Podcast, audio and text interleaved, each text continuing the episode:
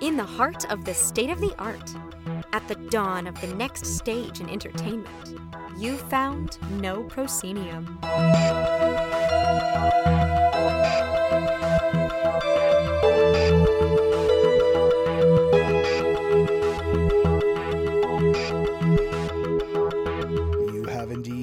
No Proscenium, the voice of everything immersive. I'm your host, Noah Nelson, coming to you from Los Angeles, and welcome to episode 366. This week on the show, oh, this is a big one. Felix Barrett, the artistic director of Punchdrunk, is here to talk about The Burnt City, currently playing in London. Mm, but that's not all. We get into the state of the London immersive scene. We talk LARPs, Punchdrunk's own experiments with immersive gaming, video games, and of course, the origins of Punchdrunk itself, amongst other things. I'll tell you straight, I was nervous as heck about going into this because Felix and I had never talked before we hopped on this internet call. Uh, and I shouldn't have been. Not only is this the biggest interview of the year for us, but it's also one of the best in ages. I'm so excited to get you to it. But we do have a few things to take care of first. While we're talking about London, NoPro Patreon backers should look to their Patreon feed because we have a special 20% discount off for two nights at Rematch's Rumble in the Jungle coming up in February, February 28th and March 1st. Those are the two nights. This is a recreation of the iconic fight between George Foreman and the greatest himself, Muhammad Ali, conjured through projection mapping blended with performance and surrounded by a festival atmosphere that aims to capture the vibe of Fight Night 1974. If you've had a chance to look at what Rematch has done before, they did Wimbledon 1980, and let me tell you, I was agog at how they blended projection mapping and performance. Very, very exciting stuff. Big thanks to NoPro sustaining backer Richard Ayers for hooking us up with this. Backers, check the feed. Speaking of Patreon backers, we remain on the right side of the halfway mark of our $5,000 a month funding goal. So we're over 2,500. We're marching forward. Right now, we're also just 13 shy of the 400 backer mark. You might remember we were like five shy before, and of course, slip back, slip forward, slip back, slip forward. That's the name of the game on Patreon. Can we get there this month? Can we get those 13 backers to get us to that 400 mark? Well, we will if we get more support like the kind that we're seeing from returning sustaining backer Samuel Mustri, along with new backers Jordan Renda and Devin. And also some boost and support we got from Lara Marson and Jonathan Pedigo. Thank you all. Remember, I like the $5 a month uh, setup myself. I, I, like to see a wide set of support uh, just because it, it, not only does it feel good, it also feels a lot more sustainable uh, when we're offering all this up for uh, less than the cost of a fancy latte. I'm not even sure if it's less if it's more than a Starbucks latte at this point because anyway, that's that's all that. NoPro survival is in the hands of all of you. We've got to keep moving the goalposts forward to hit episode 400 and beyond. Uh, and that's coming up. That is coming up. All right. If you can, please jump in and back us at www.patreon.com slash no proscenium. And if you already do, or times are tight like they are for me, take a moment to drop us a review on iTunes or your podcatcher of choice and help spread the word. It's silly, but it really helps.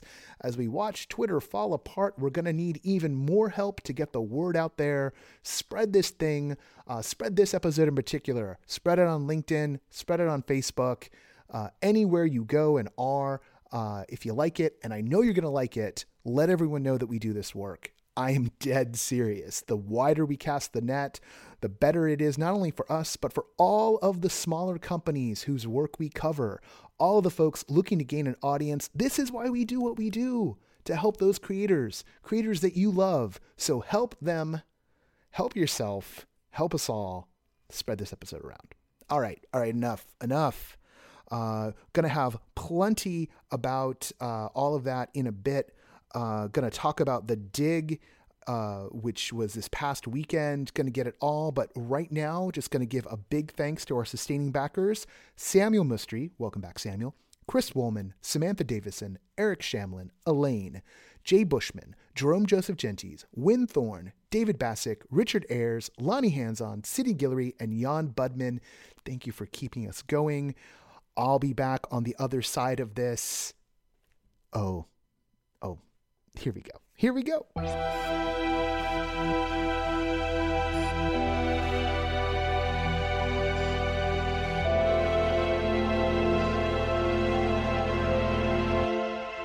For most people who listen to the pod, our guest today needs no introduction.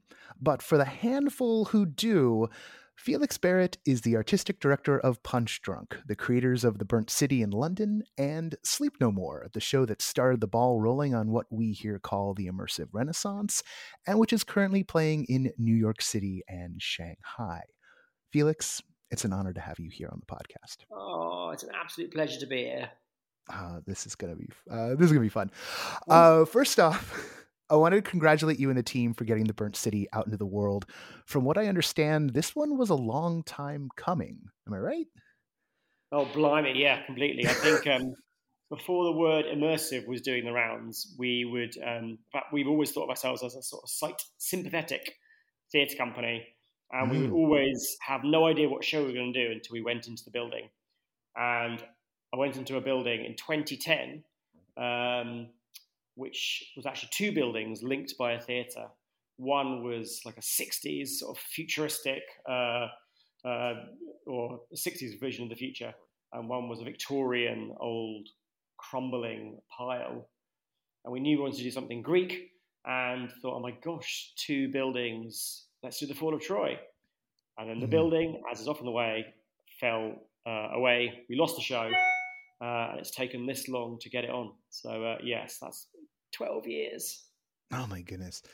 12 years chasing chasing from from from walking into one building do you ever regret that you walked into that building well no weirdly i think um, it's, it's the most magical part of the job it's like walking into a building for the first time and this is definitely the first time that we've lost a show because we've lost many along the way um, and then managed to sort of revive it because uh, the fates were looking out for us and um, here in Woolwich, we have two two buildings again. We just had to build the link ourselves. So oh, um, oh, the gods were looking after us.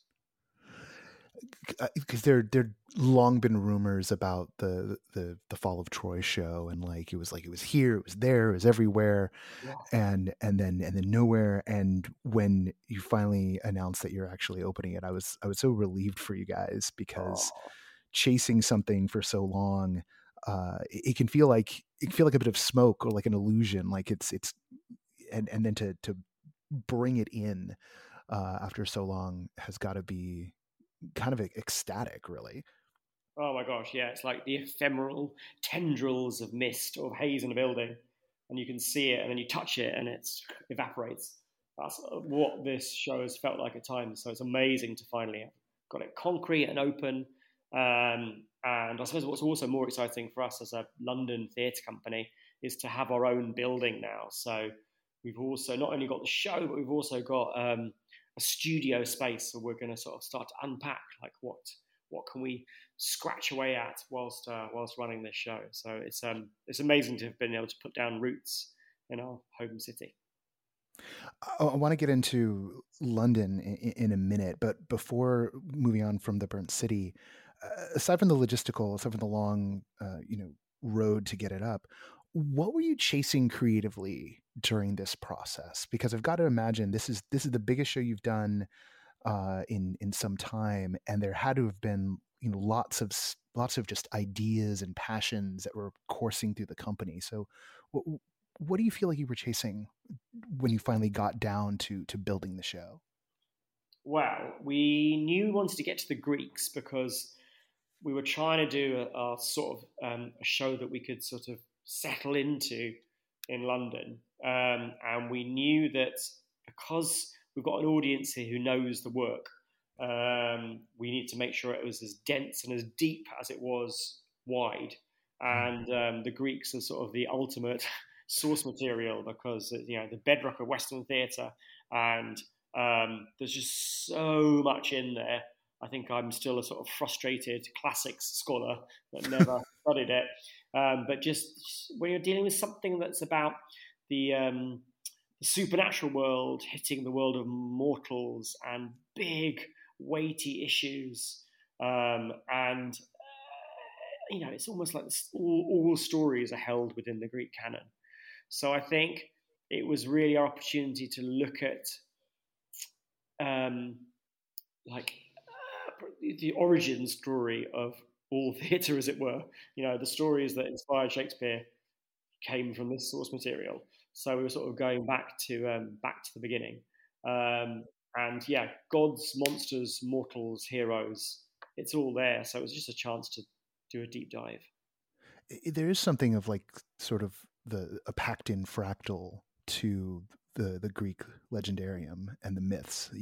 You're right in that it's it is kind of all there and, and can kind of put a drop of water on it, it and it unfolds like one of those little paper sculptures. Yeah. Um, so so do you, when when you when you approach creating a world that big, uh, and and I know you guys have a, a, sort of a syncretic method at points, like pulling in different elements. Uh, what did you find yourself drawing on that that wasn't the Greeks to to connect to the the, the modern audience? Well, I think we'd always had um, ever since 2010 when we first started thinking about this project. We historically always look back and everything's got a sort of nostalgic veneer, sort of that hazy dream world, uh, you know, the ghosts of the past. And with this, we always wanted to sort of look forwards. And there's something about when you're dealing with um, uh, Troy, this sort of fabled metropolis, this legendary city, did it even exist? Um, that sort of pushed us into sort of future dystopias, probably mm. subconsciously via uh, Metropolis, the Fritz Lang movie. Um, because for me, that was the sort of source that started all, um, kick-started all dystopic sci-fi. You know, its uh, its influence across cinema, fiction, um, you know, all artwork is um, is really evident, and it's sort of the touch paper that sort of propels you into all of these visionary worlds. So we wanted to be inspired, imagine what a sort of punch drunky future noir landscape would look like.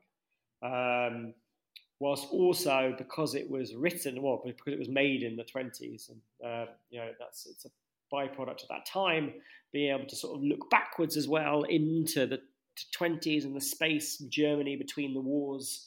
You know that mm. period in time when there was such creative fertility um, in Germany because of the impact of the Great War. Like what, just uh, imagining a city um, under duress, but that becomes a creative hot pot. Um, it was all of those sort of starting points that were that drew us to it.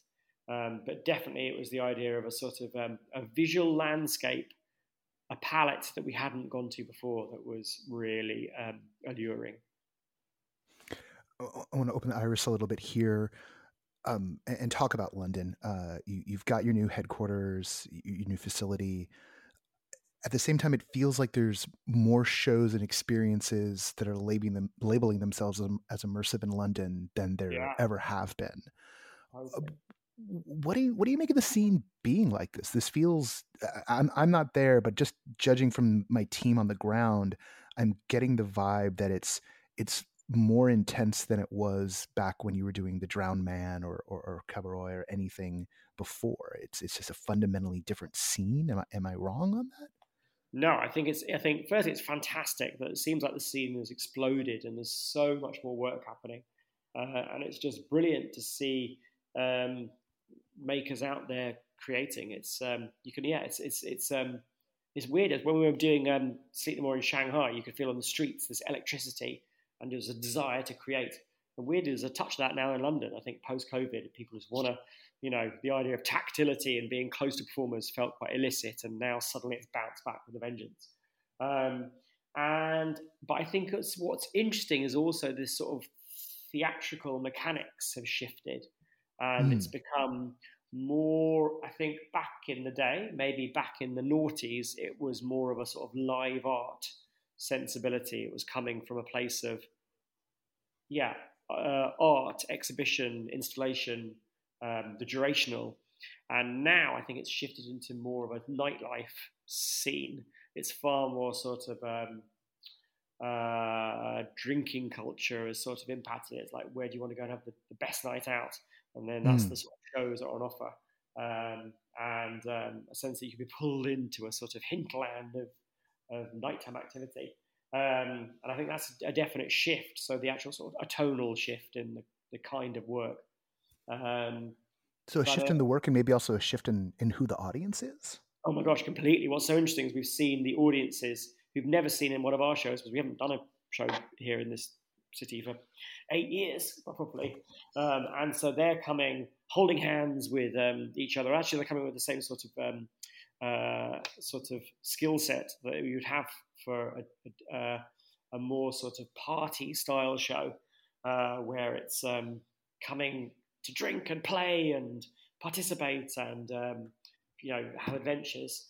And I think actually what's interesting is that um, we're trying to encourage our audience to separate and be by themselves, which is kind of in opposition to some of the mechanics of other shows. So it's interesting we're having to sort of re-educate uh, the, our audience about how you do Punchdrunk shows um, in comparison to, to other work out there. So it's it's exciting. It's it's it's just brilliant. There's so much hap- happening, but it's it's funny how um, we're having to um, you know teach a different vocabulary to our uh, to our crowd. That kind of kind of segues into something that that I've always been interested in uh, this idea of teaching the audience the vocabulary and and sort of how prepared they are for this kind of experience. Because sometimes you know I've watched when immersive first pops up in a city audiences be incredibly timid like they don't know that they can walk across the room they kind of have to be led uh, uh you know by like a sheepdog uh, to, to know that they have agency. And I've always noted that, you know, you've talked about in the past about the influences of video games on your yeah. work.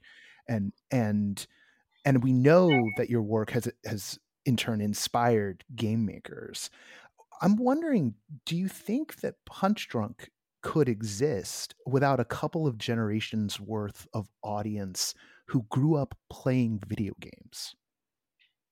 Wow, that's a really interesting question, and I actually do because I think um, I think it would be a more limited crowd.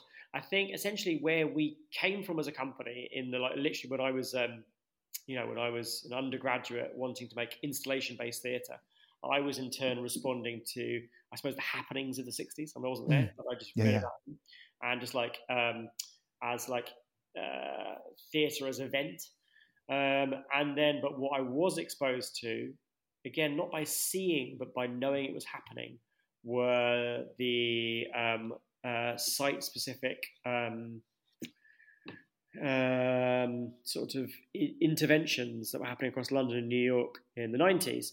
Um, so, Deborah Warner's Angel Project, which sort of famously took over a disused space and populated it with performers as angels and it was very much sort of durational performance. So it's the it's the language of the gallery, it's the language of the art world, and um, those sorts of performance perform what was formerly called performance art.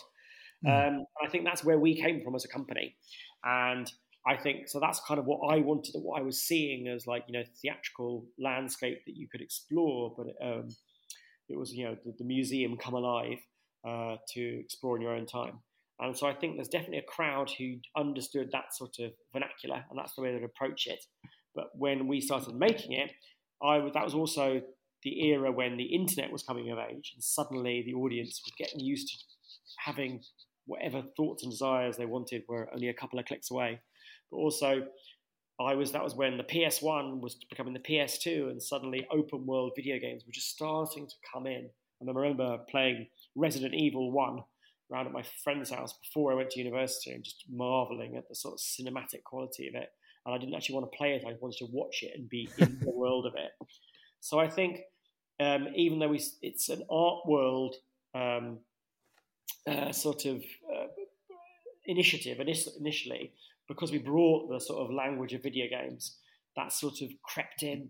But it really, the, the, the defining point for me was actually because we never actually set out to do something which borrowed from video games. It was just um, what we were absorbing as we um, peripherally went through, you know, our um, creative lives.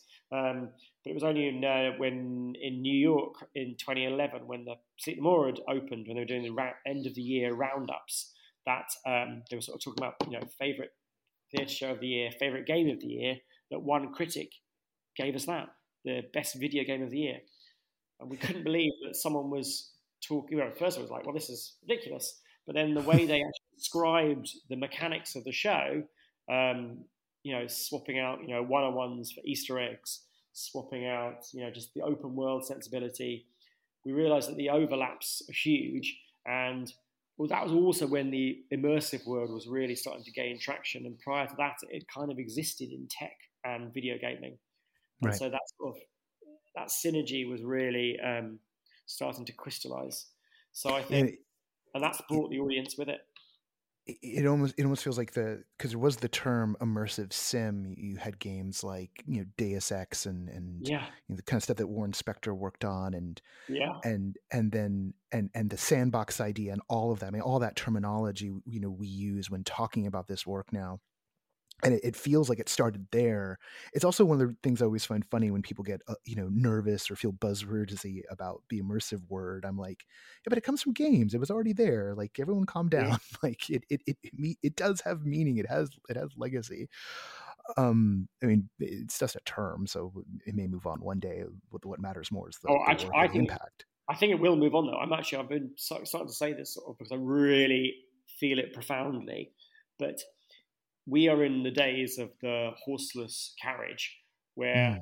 there is a, there will be a new word which articulates the future of this sort of practice, which will sort of more sort of literally fuse together video game mechanics and live action, and how do you sort of um, increase the agency um, of an audience member within these worlds? Because I think it's just an inevitable byproduct of you know, if, if this the immersive scene has sprung out, it's almost an accidental live action video game illusion. What happens when we stop doing it deliberately?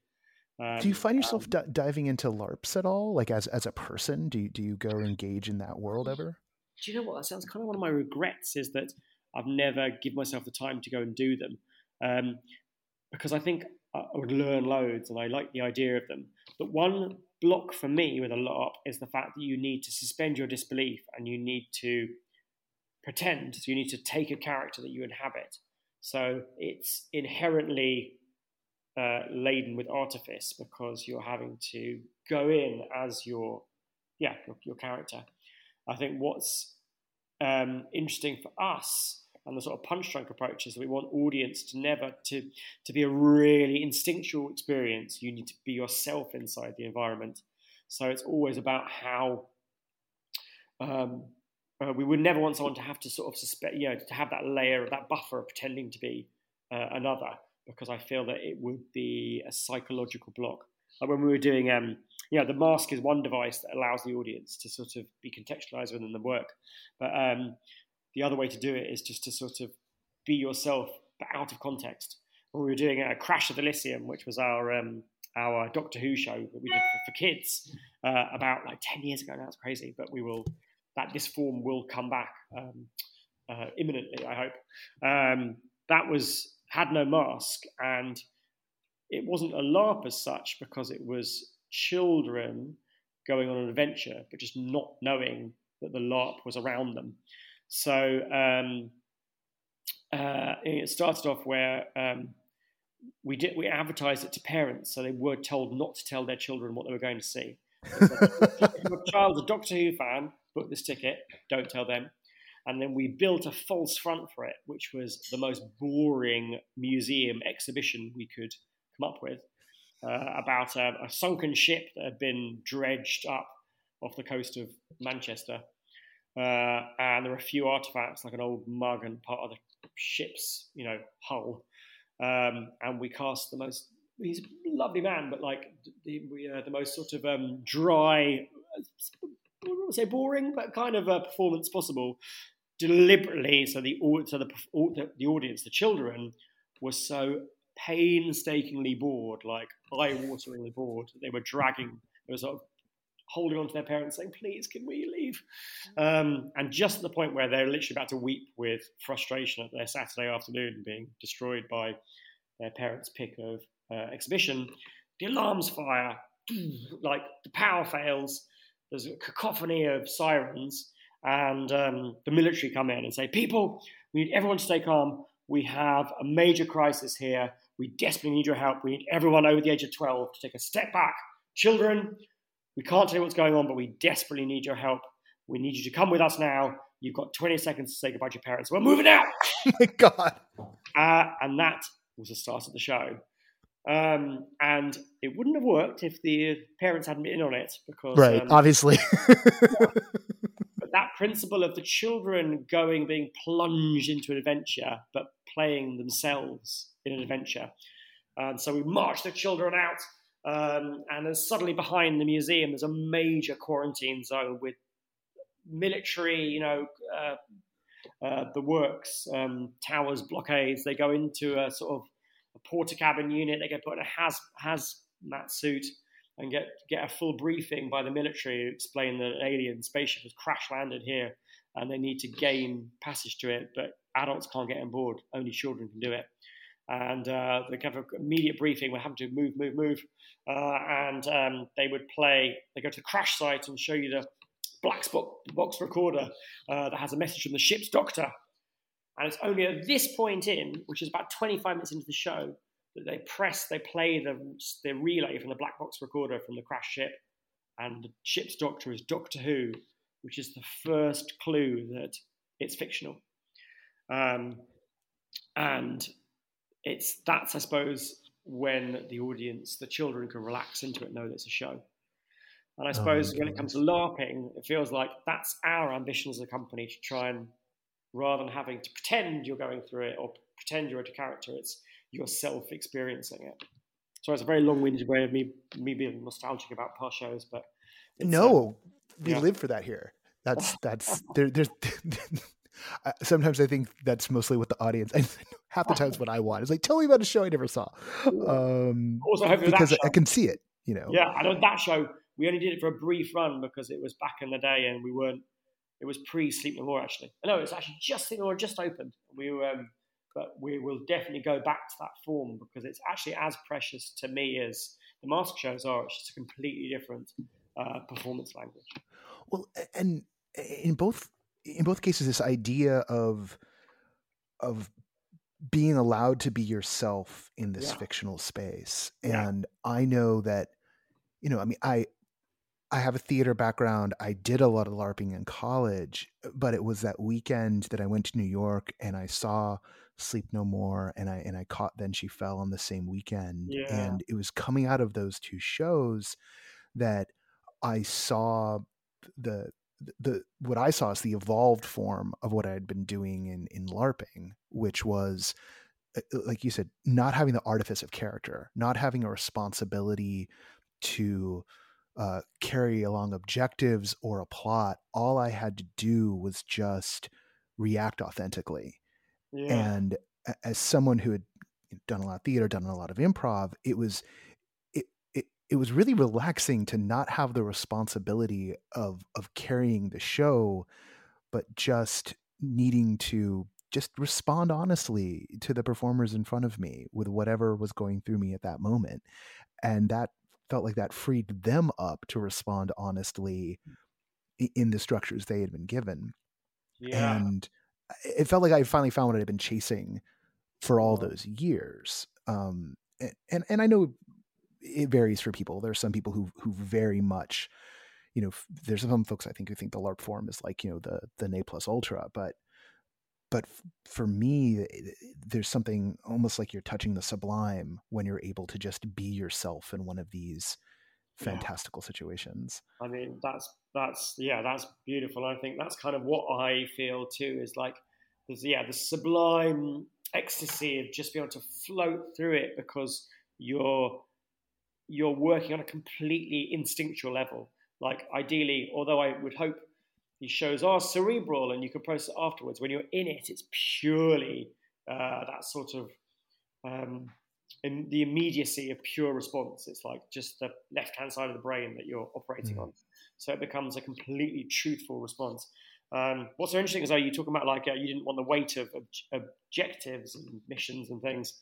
And it's funny that now here I am thinking about how we fold all those in, whilst maintaining the sort of the, the, the floating dream world a bit. How, is it possible? The question we often ask ourselves here is that um, is it possible to have both those two forces simultaneously, or are they in opposition? I mean, that's a real trick, isn't it? Right? Like yeah. how to instill that sense of purpose without making it feel like it's a checklist. Yeah, we we did you an know? interesting when we did Mask of the Red Death um, in London in this is way back, you know, nine, um, 2007. Uh, it was a collection of uh, Edgar Allan Poe short stories that we put uh, in one building, sort of eight short stories. Um, and the 90% of it functioned like a sort of a, a conventional Punchdrunk um, mask show with audience free roaming and choosing their characters and narratives. But uh, Edgar Allan Poe, something I only learnt um, when we were researching it, actually invented the um, the treasure hunt, and mm. um, he uh, his story, The Gold Bug, was the first classic X marks the spot um, tale, and he sort of massively popularized it. So at one point when we were planning the show, we were thinking, wow, this is really juicy. If you're doing his body of work, this is a, a sort of a subgenre that we need to touch upon. And we thought about how we could stage it. It's not very interesting to, um, you know, to to see a character, you know, finding a map and then realizing there's a skull and having to drop a gold bug through the eye of the skull and, you know, finding where the uh, where the treasure's buried. We thought, well, is there a way that we could actually hide treasure within the building and get the audience to participate and actually will, will at some point over the six month run someone actually find the treasure huh. uh, we worked with the amazing coney um, uh, another london theatre company to realize that um, and it was a really interesting uh, challenge which i think theatrically i mean what coney built was amazing but it was a total failure in terms of um, rhythm and sensibility because you had nine mm. percent of audience floating around in their in their fever dream of the show, and then you had and they'd be work, a proper underwater tempo, really slowly moving through the space, uh, and then suddenly you get someone barrel up and say, "Have you seen the Goldbug?" And they would be in pure mission mode, wouldn't be able to absorb any of the atmosphere. In fact, it was just pure binary: yes, no. Can I complete the next stage? Um, and the collision was so sort of brutal that we actually had to sort of take away the gold bug from the show duration and put remount it on our dark day because the, the two different audience drivers were just would each was destroying the other one's experience. Mm, so makes... my my challenge now is I really want to come back to that. I really believe in objective and mission, and you know, can you? How do you level up within this sort of work? How do you? There's a doorway that's locked, and you can only access it if you're a level five audience member. It feels like it's the ultimate in sort of democratizing um, the work, or like it's a proper meritocracy. Actually, you know, the harder you work, literally, the more access you can gain. So, so I think there's loads to be um, excavated there. But yeah. how break? How do you avoid breaking the, the tonal um, rhythm of it? Yeah, I mean, part of it's like how do you harness that audience energy to to solve, to be if nothing else amusing to everybody else so that when someone comes up in, with you know that gold fever of like have you seen the gold bug yeah. that it, it enhances the experience of everyone else who's floating through the world yeah. uh, and and doesn't feel like like like they belong there somehow like yeah. like like something about building the world so that that feels natural and and and for those who are on the float can just either be amused or if they want to be get wrapped up into it or be discomfited in the proper way yeah. just a reminder of like oh yes there are those strivers in the world um, absolutely i totally agree what's interesting is it doesn't work with the mask form because mm. the mask removes the rest of the audience. I hope. Um, yeah, but that's that. There, there, and so you work as individuals. So actually, I think it would only work in a different kind of construct where your audience are present. Uh, speaking of mass for a second, I remember when you were there was an experiment being run, I think by some folks at MIT. Oh yeah. with like the mask got rigged up so there were little electrical impulses. They were like what running someone through the yeah. McKittrick like they were a rat in a maze. yeah, it was that was a great little test. In fact, if anything, the tech wasn't quite there at the point. It was um, very weighty, but uh, MIT hmm. did some amazing things. So the idea was, um, in fact, we're kind of starting to look at it here now, but um, in a different way. But what the experiment was was um, could a live audience member in in the McKittrick and Sleep No More partner with someone at home in front of their computer digitally and have a shared experience. And so, where we set this up was that the live audience member, before they went into the show, went into a little um, unused room and there was a Ouija board. And they would be encouraged to sort of play with the Ouija board. Um, and I wish we still had this bit of gear because it was absolutely amazing. Um, and they could say, Is there anyone there? And the little cup would go to yes. But it's automated, but it's actually being controlled by someone on the computer who's typing in yes. And they say, What's your name? And the person could write in their name and it would go. Um, and the idea being that the person who was at home in front of their computer had woken up by on the banks of a river but didn't know who they were and they've got to try and work out they've got they've got um, amnesia and they need to try and remember who they are.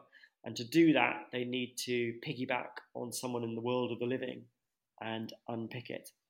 And so um, the person in the real world would be asked, um, I, you know, they would say, I need your help. Will you help me? And if the person in the real world said yes, then that spirit in the other place, in the underworld, would then beam in to bone conducting headphones that were logged in the mask. And suddenly, anything the virtual, the digital audience member typed on their computer would be spoken through the voice of a seven year old girl into oh the head of the live oh action audience member. Uh, oh, that's so creepy. yeah, it was quite creepy.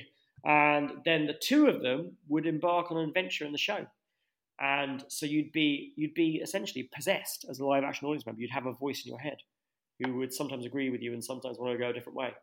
Um, and I think it had the, such an exciting sort of the bare bones of a brilliant show in its own right.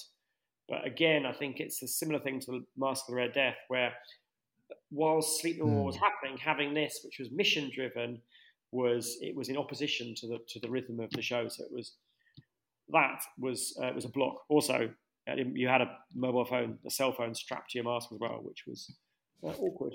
Yeah. Um, but it'd be great to come back to that and like the idea of how the digital world and the live action world can fit together is something we're we're totally looking into because that is also the future. Well, and and I'll take this moment. You know, before we started, I mentioned PC games, and oh, yeah. and, and, you and you went you went off for a second. So, uh, you do you get a chance to to play in that space a lot or are there things that draw you in is there anything right now that's that's fascinating you because you, have got you've got this part of you that's definitely deep into the digital world as well yeah i mean i'm now i'm kind of experimenting with an array of different game mechanics to try and work out what we can live yeah we've got a couple of projects multiple projects that are looking at how we we combine the two so I've been playing lots of Elden Ring, like I imagine uh, most of the video games community has, just mm-hmm. because that set of mechanics is absolutely genius. The idea of failing to move forwards, um, um, that, that, you know you need to learn from your mistakes. What's the theatrical equivalent equivalent of that? What's the idea of sort of gradually leveling up, of tuning your your character tuning your ability to move through the space. Spaces that are inaccessible because you're not experienced enough. How do you then gain access, you know, a month later? Um, that's very, very interesting. Um, in fact, actually, generally sort of like open world RPG mechanics, I feel like it's what we're kind of doing to a certain extent by accident. So how can we do it deliberately? um, yeah, it's it's. Um, I'm actually kind of just loving. Uh, weirdly now, I feel myself find myself rather than watching films or television, devouring games because um, I find myself just wanting to be in them. Um, and have you played I'm about to freak a couple of my friends out. Have you played? Uh, there's a game called Inscryption. Do you know about this one? No, I do not. This because I'm going to have to write this down. What is it? Okay, so it's it's spelled I N S C R Y P T I O N. So Inscryption, like that. Uh, and and and it's you should give that one a whirl because it's what it's doing is the base of it is kind of a card game, like yeah. a bit like Magic the Gathering. And I've never been a, a big Magic person, but I, I, still enjoy this. But this is one of those games where like where everyone's like, don't tell someone too much about it oh, because yeah. there's there's things going on in it, and I'd be very, I'd just be very curious to see. Uh, you can get it on Steam. Uh, it's yeah, it's it's, easy to get. Like. Yeah, give give it give it give it a whirl. Give it a whirl. Give give it a see if, see if you can see what's going on with it. So. uh, and no, no, that sounds brilliant. And I mean, I've got a list of things that like um, like immortality as well. I'm going to try and find time to, oh yes, do that because it feels like you know we've we start to experiment with you know TV, and it feels like I love basically my my sort of personal uh, mission with any project is to try and break the rules of it. How can you break the rules of theatre and like oh how do you go break rules of TV, and it's very hard. But it feels you, like you have to. Is, um, yeah, is has broken real ground. So I, you, you, have to play immortality for figuring out how to break the rules of television. And if, if breaking the rules is is your your deal, you have to play Inscryption. Like double double down on that one. And and um and I'll give you one bit of advice on immortality. This is not a spoiler. Either if you play keyboard and mouse, yeah, make sure to have headphones make absolute sure. That's how I played. It went just fine. Do you, uh, do you think I can play it on a on an aeroplane on, with the old, uh, you know, the um, Steam have released their handheld device? Uh oh, with the with the uh with the, with the with the Steam Deck. Yeah. Um, th- look, there's a lot of nudity and sex scenes in it, so that depends on whether or not you you want you want everyone to think you're watching an R-rated movie or maybe an X-rated movie on the airplane. Yeah. So that's fair enough to, to, to, as a warning. Um, I don't know how it would be on a Steam Deck because their eh, head, headphones are probably okay. Um, they did a lot of work for controller. Uh, yeah. and there's like a there's a haptic loop in there that that oh, makes oh, really? some things a little more legible um but I sort of enjoyed playing keyboard and mouse because it made it feel like I was working at a digital workstation on yeah, on on digital yeah. film files. So there, there's a trade-off between the verisimilitude and and the haptics of the controller. There are some people who are like, I I I missed an entire layer of this because for hours, for literally for hours because they weren't playing with a controller. Uh, but uh, but if you're wearing headphones, that's probably less. And knowing the way y'all layer your sound designs, I yeah. think you'd pick up on what was what was being laid down. Oh, I can't wait! That's such a treat. Yeah. Um, waiting me. I, I want to. I want. once you've played them both, uh, please report back. I, I really yeah, want to know what you think of them. uh, video game hour. Uh, yes, everyone drink. Um, so, um, going going back on track. Uh, when this, this is a generic question, but still, when did you know this form worked? Was, was there a particular moment in a, in a production back in your undergraduate days, or or or when you when you first did the, the, the show for one person and we're you know kind of almost kidnapping it wasn't kidnapping people but like inviting people out you know to somewhere yeah. to go in by themselves when did you know that this was viable and you could you could build you know everything f- forward from it it was i can remember exactly the moment i can i can actually feel it now because it was probably when the, the path split and i took one one fork. Um, but when we did um, so for my finals at university um, i did um, we had to use a found space. That's why i'd gone to this university purely because of this module at the end of the third year. And it was uh, so i directed a production of Woyzeck, uh, a georg buchner play Oh yes. And it gave birth to the loop. It was like it's a twenty minute. We picked sort of um, you know twelve episodic scenes and just ran it in a loop, um, the same as we do the, you know with Sequel and Burnt City now. Um, and I remember thinking we had a beautiful territory army barracks, which has become was completely overgrown. Like these corridors were entwined, oh like like apps, like just nature was in control. And it That's almost, perfect for Woyzeck Yeah, exactly. A thick veil of ivy covered everything. Lit up the candles and collected human hair from all of the hairdressers in Exeter for a month before to sort of do this sort of like homespun installations. Um, and remember, like four days before we opened, thinking this is this is good. It's atmospheric, but the audience get in the way, and having the epiphany that like, oh my gosh, if we just put the audience in masks, suddenly they disappear. Um, and all of that, yeah, it's so crazy that one project has basically, you know, is informed everything.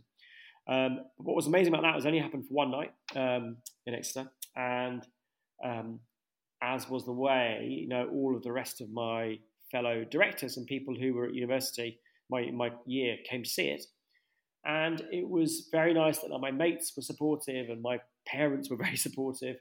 Um, but there was one girl, uh, um, a, a fellow, a peer, a lady in my class who we weren't that good friends. In fact, if anything, we didn't share that much in common. But she was there; she had to come. And afterwards, she came up to me and said, "Whoa, you know what? There is there is something in that. I mean, you should really do that again." And it was her saying, seeing the sparkle in her eyes, mm. that was a hmm. really truthful response. That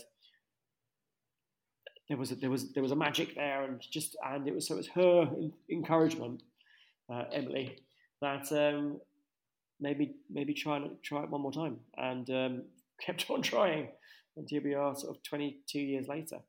So, and I think maybe that speaks to sort of uh, the belief that what I'm all about is the individual, and as long as one person, it makes them gasp, makes the hairs go up on the back of their neck. Then you, then it's then we've won. Then that's that's you've you've managed to sort of alter someone's being, um, and it's all worthwhile. I can't think of a better place for us to land the plane. So, Felix, this has been delightful. I'm I'm so glad I finally got a chance to talk to you. Um, Burnt City's playing in London. Sleep No More's in New York and Shanghai. Uh, you're all in the laboratory cooking up more alchemy, I imagine. Yeah, sure are. And it's been an absolute delight talking to you. And like, I would love to come back and share thoughts of uh, the games and uh, and future projects as we're allowed to talk about them. Please do. Please do.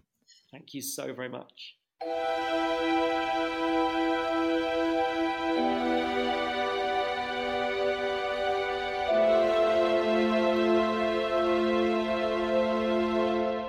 Once again, I want to thank Felix for being our guest on the show this week. Uh, I, I, we're gonna get him back. I want to hear what he thinks about uh, what he thinks about Inscryption uh, and what he thinks about immortality. That is just uh, the, the, thought of it's the thought of it's too delicious. Should we should we uh, make Felix our official uh, PC games reviewer? Uh, if only I had won the lotto this week, I would pay for that. Um, so yeah, no, sorry everybody, didn't buy that ticket in Altadena. Uh, it's not, it's not going to be all sunshine and rainbows and no more begging for Patreon backing. Uh, you know that's what would happen the second, the second I get the lotto. Um, who uh, I'm not going to try and bring myself down because I'm feeling good.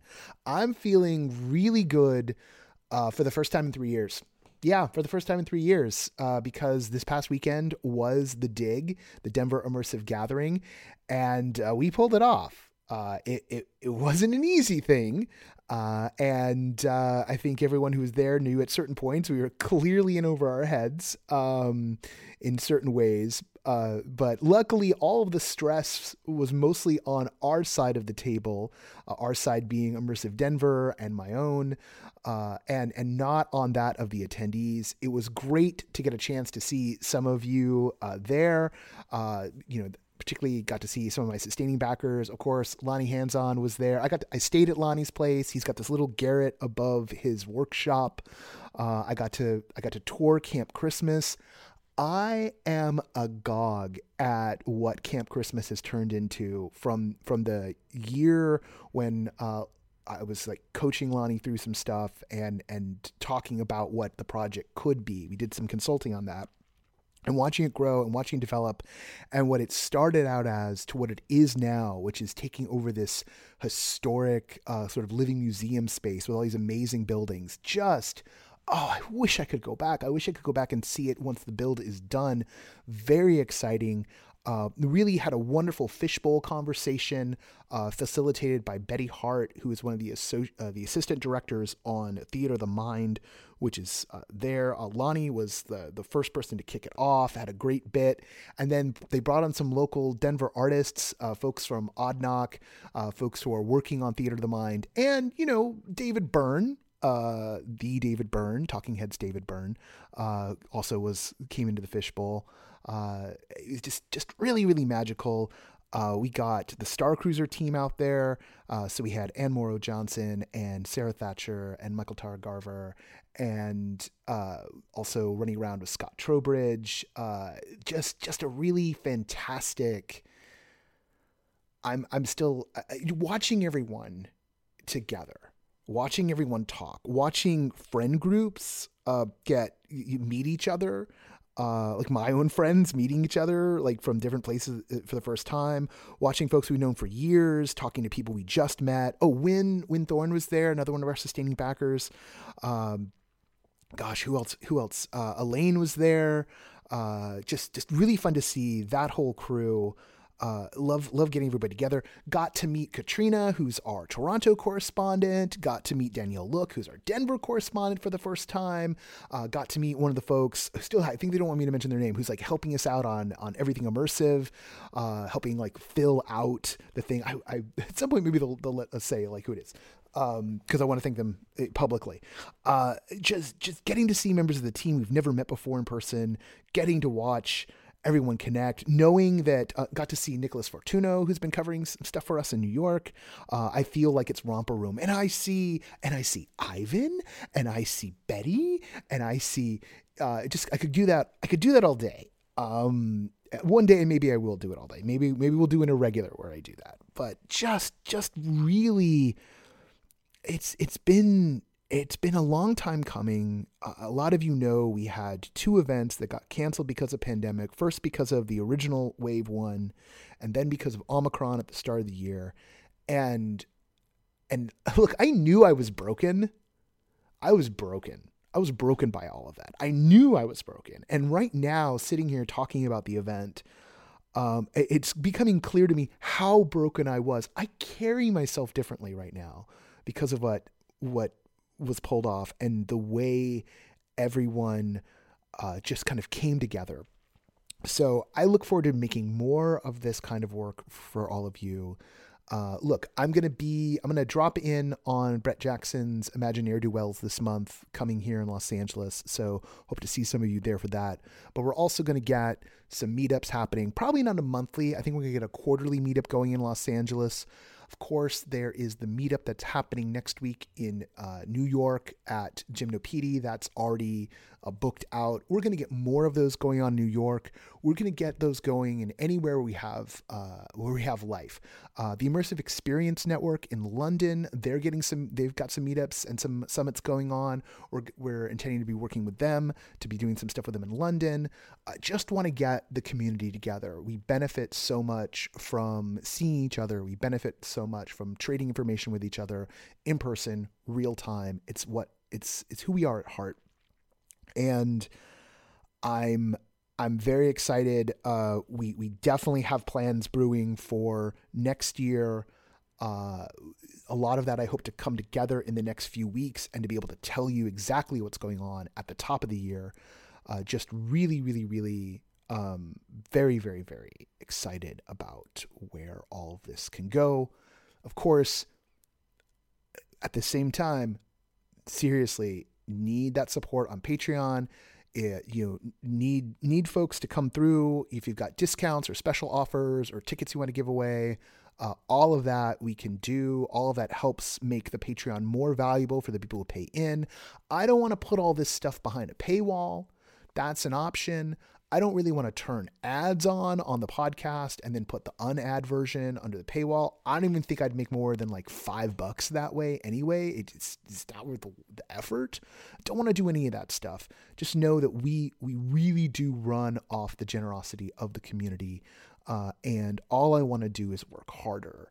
All I want to do now is work smarter and better. All I want to do is get enough resources that we can pay more people to do more service journalism, to do more features, to do more.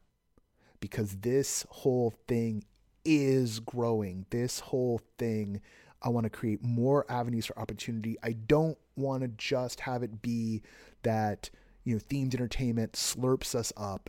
Uh, I don't want it just to be that the, the big companies that have emerged into our space control it all. I want them to succeed. I want them to grow, but I also want the independent companies. I want folks who just have a dream and a good idea and a lot of enthusiasm. I want to make sure that they're doing the best work that they can and that we're telling everyone about it. And I mean everyone. I want the world to know. So, Patreon, please. Um, what else is up? Next week, uh, we've got Scarlett Kim of the Oregon Shakespeare Festival. She's coming through to talk about Quills Fest, which is on right now. This is a VR accessible uh, performance and XR fest- festival that's happening. Uh, you need uh, it's happening through both the Vast platform on PC, but also they've got a browser accessible version of it this time out. That's going to be running the whole month. Tickets are just 10 bucks. I'll put the note in the show notes. Scarlett's going to be on next week to talk about that. Also, hoping to get uh, another like short interview with someone that isn't in the can yet, so I don't want to say what it is. Plus, a little bit later in the month, we're going to do our, our gift guide. We're going to do the gift guide live on the podcast, well, not live, you know, record on the podcast. And then we've got a few more fun interviews uh, in, you know, coming up. They're scheduled. Uh, some some cool things to talk about. We're going to be talking about uh, Overlook, uh, which uh, which is coming back next year in a big way, and just um, yeah, you can tell. I think you can hear in my voice just how much this has been a big recharge and how important it was for me to see all your faces. Um, all right, let's uh, let's get on with the next part. So, uh, gonna do the credits now. I'm gonna I'm gonna let you go for the week. I was gonna talk more about the jig, but I'm just I'll, maybe I'll do that in a regular. I don't know. Um, oh, and uh, uh, per Alex Klum's request, uh, there will be a backer only uh, episode where we talk about uh, Andor because I'm obsessed. He asked for it, so we're gonna get it.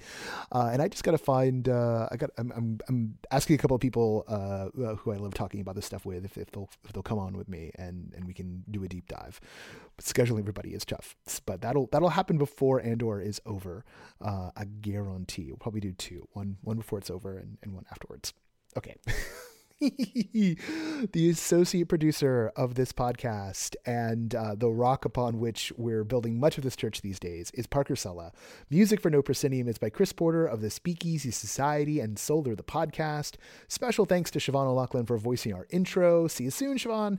And this podcast is written, edited, hosted, produced, and mixed by this madman right here. I'm Noah Nelson. And until next time, I'll see you at the show.